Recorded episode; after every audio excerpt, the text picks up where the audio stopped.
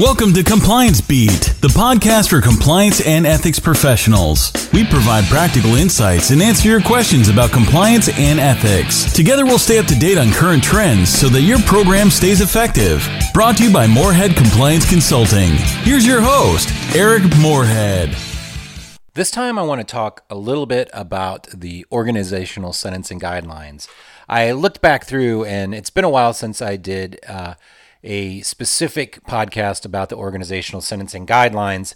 And I had some interesting conversations over the last couple of weeks, including a conversation just a couple of days ago with uh, our friend Roy Snell. And um, we're going to be having him back on the podcast here in the near future uh, to talk about his new book that just came out. Uh, but uh, one of the discussions uh, that the, one of the topics of the discussion that I had with Roy and with a couple other folks recently is the fact that um, although we talk about the sentencing guidelines quite a bit, there are some things that people don't seem to get out of the sentencing guidelines. And so today I'm going to talk about three things you might not know about the United States sentencing guidelines for organizations. The first thing is something that comes up quite a bit where people talk about uh, what are the rules, what are the what you know, what are the requirements you know, what must we do for a compliance program? Well, uh, first and foremost, you have to understand that the sentencing guidelines only apply spe- only apply very specifically to organizations that have been charged with criminal conduct and are being evaluated for sentencing. Uh, the, there are not rules that apply uh, and must be enforced for all organizations. They have come to become they have come to become a standard.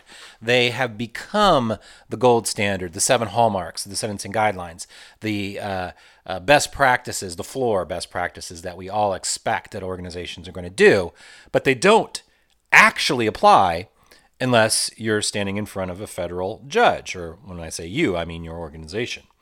So that's something that I think people need to understand is that they are written in the context of an organization charged with a criminal, a federal criminal offense. And that uh, is important in some aspects because uh, one of the reasons the guidelines only go so far uh, in certain areas, like for instance, uh, rather than talking broadly about misconduct, they talk about criminal conduct. It's because they only apply uh, they only are applied specifically in the context of a federal sentencing for an organization.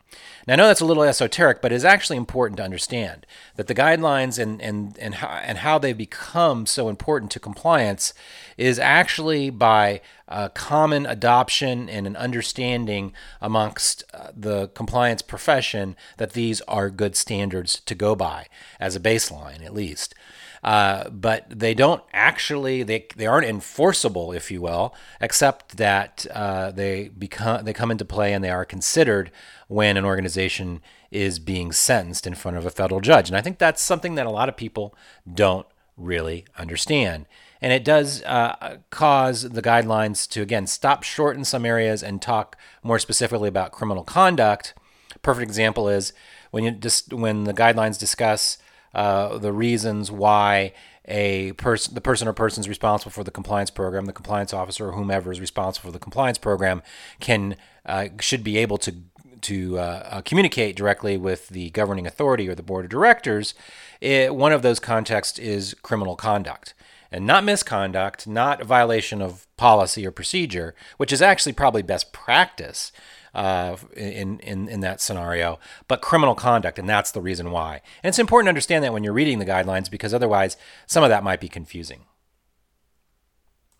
The second thing you may not know about the sentencing guidelines, or second thing uh, that I find often people don't understand, is that they apply to every organization. It's sentencing guidelines for organizations. That means nonprofits, that means uh, governmental agencies, uh, that means NGOs. Uh, that means private companies, public companies, large and small. Uh, we've talked about this before, and I think that one of the common misnomers is that somehow these don't apply to an organization that is very small. Like, for instance, Morehead Compliance Consulting. I'm very small, but it applies to me. It applies to anybody. Uh, now, there is provision within the sentencing guidelines. If you look at the application notes under Section 8B 2.1, uh, the application notes are at the end of the section. Uh, application note 2C talks about the size of organization and the fact that uh, the expectation is that a large organization will devote more operations and resources uh, towards compliance and ethics. But uh, small organizations are to meet this guideline, and they shall demonstrate the same degree of commitment to ethical conduct and compliance at, with the law as large organizations. That's a direct quote. However, a small organization may meet the requirements of this guideline with less formality and fewer resources than would be expected of large organizations. So it's recognizing that smaller organizations have less resources and perhaps will have uh, less formality, but that the commitment to ethical conduct and compliance will be the same. This is no sliding scale for compliance uh, uh, within the sentencing guidelines. It is the understanding that all organizations, whether you're public, private, nonprofit, governmental, small, large, uh, based here in the United States or based somewhere else, all organizations are subject to this and all have to have that commitment. That's the second thing that I think is sometimes overlooked. The third and last thing that you may not know about the sentencing guidelines, uh, organizational sentencing guidelines, uh, that I think is really important and also often overlooked or misinterpreted or misunderstood is one of the hallmarks of the sentencing guideline. Uh, and that's not having personnel uh, that have engaged in misconduct um, or uh, otherwise um, have engaged in illegal activities. Uh, it's uh, subsection B sub 3 of 82.1, 8B2.1 of the sentencing guidelines. And it reads The organization shall use reasonable efforts not to include within the substantial authority personnel of the organization any individual whom the organization knew or should have known through the exercise of due diligence has engaged in illegal activities or other conduct inconsistent with an effective compliance and ethics program. Now, oftentimes I see this interpreted as meaning you can't have people in charge of the compliance program that have engaged in illegal activity or uh, conduct otherwise inconsistent with an effective compliance and ethics program. But that's not what this says. It says, not to include within the substantial authority personnel of the organization. Well, what does that mean? who who's within the substantial personnel substantial authority personnel of an organization. Luckily, we have an application note, application note 4 at the end of 8B 2.1, which helps us better understand what this means, what this could mean. And again, I think that the misinterpretation that I most often see is that this is assumed to be not having people with uh, illegal activity in their background operating your compliance program, but this is broader than that. And and let's read uh, application note four uh, sub B. Implementation. In implementation in implementing this subsection, the organization shall hire and promote individuals as to ensure that all individuals within the high level personnel and substantial authority personnel of the organization will perform their assigned duties in a manner consistent with the exercise of due diligence and in the promotion of an organizational culture that encourages ethical conduct and a commitment to compliance with the law. Now, why did this happen? Why has there been this confusion over the years? Uh, because we use high level personnel uh, elsewhere uh, when we're describing who should be ultimately in charge of the program. That's under Section 2, subsection B, where it says high level personnel of the organization shall ensure that there is an effective compliance and ethics program, and specific in- individuals within high level personnel shall be assigned the responsibility. So that's not all high level personnel, just specific ones that will have the responsibility for the operation of the program. Uh, and specific, and, and then it goes on to say specific individuals will have day to day operational responsibility uh, which may be again different from those high level personnel that have specific responsibility. But what uh, what's what Section Three is saying is that the organization has to use reasonable efforts to to not not to include within substantial authority of the organization any individual that has this background and the note says that's people within the high level of the organization or substantial authority Now, they don't define what substantial authority would be, but you know, I think high level and substantial authority is something that you would have to uh, try to figure out if it ever became a question as to whether somebody was there. But uh, for some people, you know, if they're a vice president or a director or they have a substantial amount of authority uh, within the organization, I think they come under this.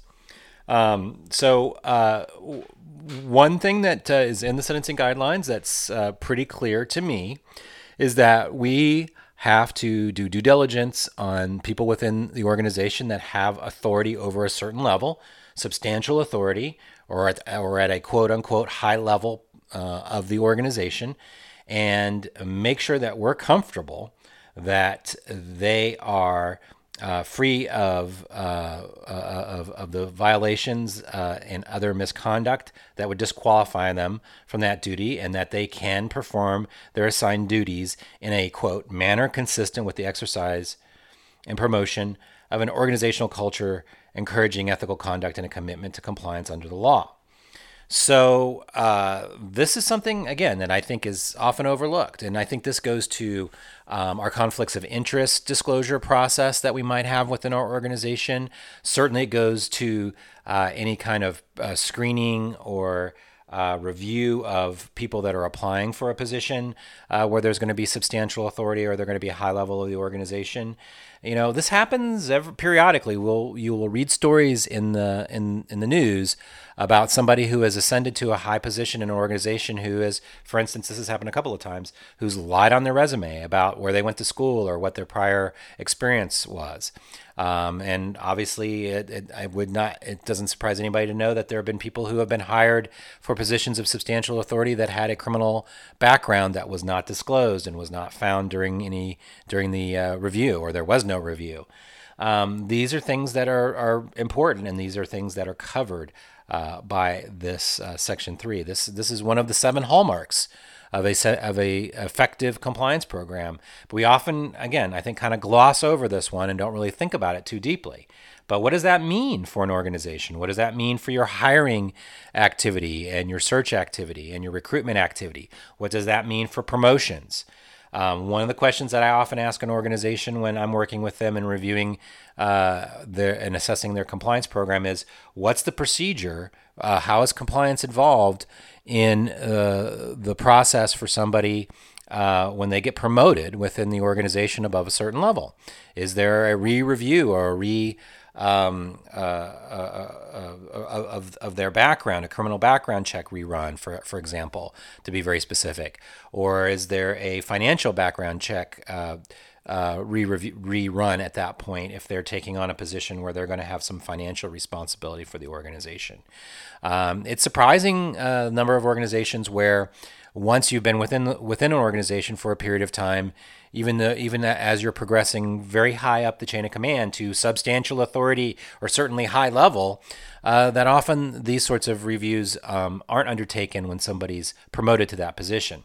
Well, that would be contrary uh, to uh, Section 3 and to this hallmark of the sentencing guidelines.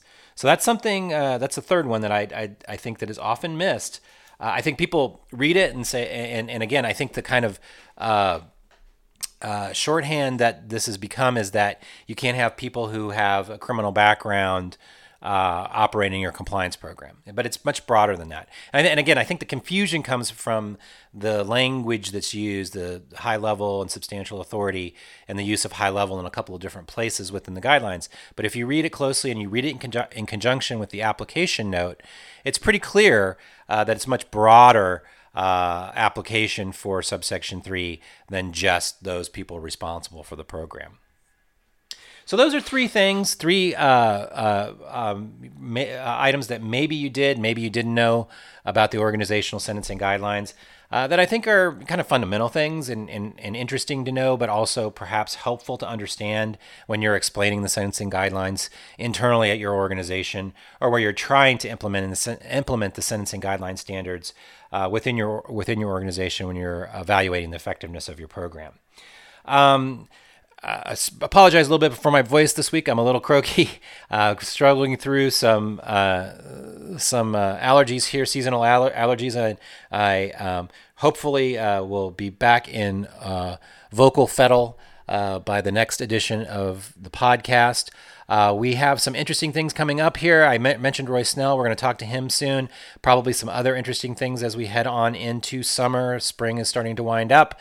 Um, please stick with us. And as always, if you have questions, comments, uh, suggestions for future podcasts, or just want to get in touch with us, uh, you can reach us at uh, compliancebeat.com or moreheadconsulting.com, or you can always email me directly at eric at moreheadconsulting.com. Always like to hear uh, from the listeners. Uh, please uh, stick with us and we'll uh, keep putting these out. Thanks very much. Till next time. Thanks for listening to Compliance Beat. Check out our website, compliancebeat.com. This podcast is brought to you by Morehead Compliance Consulting. Be sure to check us out at moreheadconsulting.com.